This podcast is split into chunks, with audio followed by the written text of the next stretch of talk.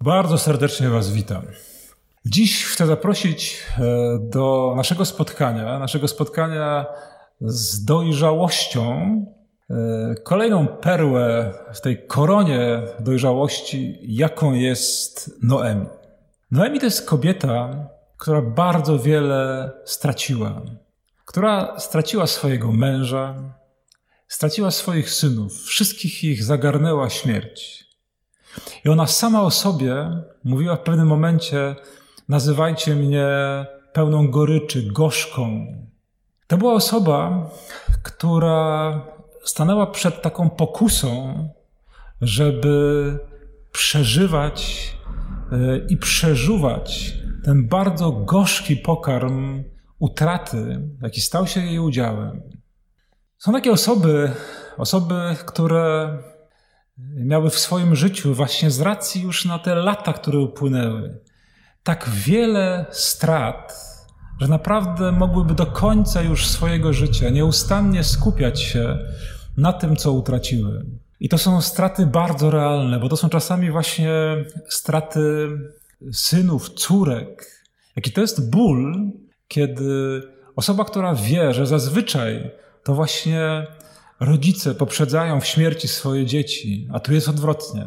Jaki to jest ból e, żyć z taką świadomością. Można naprawdę e, stanąć na progu takiej czarnej e, dziury, na progu rozpaczy i nieustannie każdego dnia zmagać się z pokusą, żeby właśnie tam zamieszkać, w tej ciemnej krainie bólu, wspomnień, E, gorzkiego przeżywania tego, co mnie spotkało, tego, co straciłem, tego, co straciłam. To jest ogromna pokusa. Bóg tego nie chce. Bóg nie chce, żebyś nieustannie żył w żałobie, żebyś nieustannie żyła w jakimś bólu wspomnień o utracie męża, dziecka, kogoś bliskiego, wnuczka. Bóg nie chce, żebyśmy byli ludźmi, którzy mają utkwiony wzrok w swoich stratach. Bóg nie chce, żebyśmy żyli y, tym gorzkim doświadczeniem cierpienia, które nas spotkało.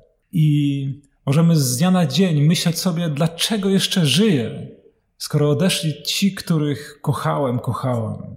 Bóg, którego poznajemy na kartach Biblii, jest Bogiem, który nieustannie wchodzi w naszą historię, w kolejne jej odsłony i cały czas stara się nas wyrwać właśnie albo z apatii, albo z rozpaczy, albo z tej goryczy bólu i cierpienia z powodu tego, co utraciliśmy.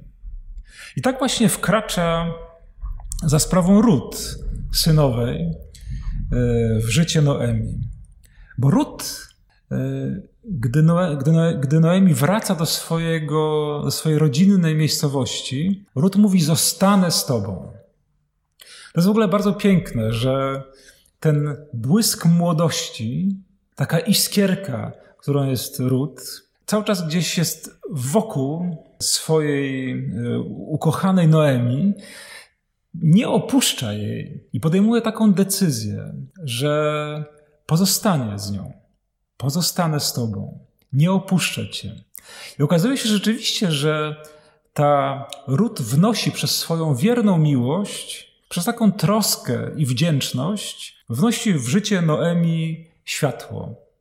I Noemi w pewnym momencie powoli daje się wyprowadzać opatrzności właśnie z tego swojego stanu, z tego swojego bólu. Zaczyna zajmować się swoją synową w taki sposób pełen troski, pełen pragnienia, aby jej życie było życiem udanym i szczęśliwym. I podpowiada właśnie swojej synowej przyjaźń, kontakt, relację z człowiekiem, który ma na imię Boaz i który ma taką właściwość, że jest odpowiedzialny, jest wrażliwy, jest e, mądry, jest też pełen współczucia. I Noemi widzi właśnie w nim, w Bozie, taką potencjalnie najlepszą z możliwych e, relacji miłosnych, małżeńskich. To jest w ogóle bardzo ciekawe, kiedy y, czytamy o tej rozmowie między kobietami. Noemi powiedziała, Noemi, teściowa Rut, powiedziała do niej: Moja córko, moja córko, ile jest w tym ciepła. Ilekroć potrafisz powiedzieć do kogoś: Mój synu, mój przyjacielu, moja córko, e, moja wnuczko. Potrafisz powiedzieć to w sposób ciepły, pełen pragnienia, aby właśnie mógł być szczęśliwy i spełniony. Wtedy wychodzisz z tej mrocznej krainy ku życiu. Moja córko, czyż nie powinnam znaleźć dla ciebie bezpiecznego miejsca, w którym czułabyś się dobrze? Zobaczcie, jakimi ma kategoriami myśli Noemi. Bezpieczne miejsce, w którym czułabyś się dobrze. Noemi mówi: Wiem, że pragniesz bezpieczeństwa. Już wiele było takich sytuacji w Twoim życiu, które tę potrzebę bezpieczeństwa bardzo naruszyły. Bardzo pragnę dla Ciebie takiej relacji, e, takiego domu, w którym będziesz czuła się bezpiecznie i będzie to takie bezpieczeństwo, które, które pozwoli Ci, pomoże Ci rozwijać się, którym będziesz miała się dobrze, w którym to dobro, którym Ty jesteś, Twoje człowieczeństwo, Twoja kobiecość, będzie mogła się rozwijać, rozkwitać. Pragnę dla Ciebie bezpieczeństwa i dobra. Cóż cudowniejszego można powiedzieć. I zobaczcie, że ilekroć potrafię właśnie wyjść poza swój smutek w pragnienie dobra, bezpieczeństwa dla kochanej przeze mnie osoby, to właśnie tym samym unoszę się na skrzydłach tej nowej nadziei, która wkracza w moje życie. To jest ta perła w koronie dojrzałości, kiedy kierując się miłością, wybierasz wspieranie kogoś zamiast wspierania swojej rozpaczy z powodu utraty.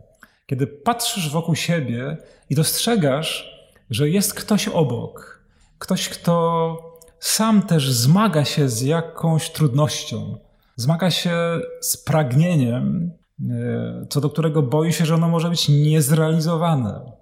Kiedy stajesz przy nim i wspierasz, aby jego życie mogło się spełnić. Proszę pomyśl dziś na modlitwie, patrząc na Pana oczami wiary.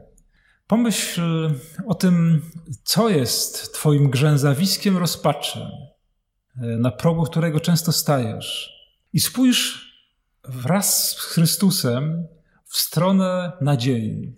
Popatrz na te osoby, które możesz wesprzeć a ta miłość, którą im okażesz, sięgając do zasobów swoich dobrych pragnień i dojrzałości, e, wyprowadzi cię na te jasne przestworza.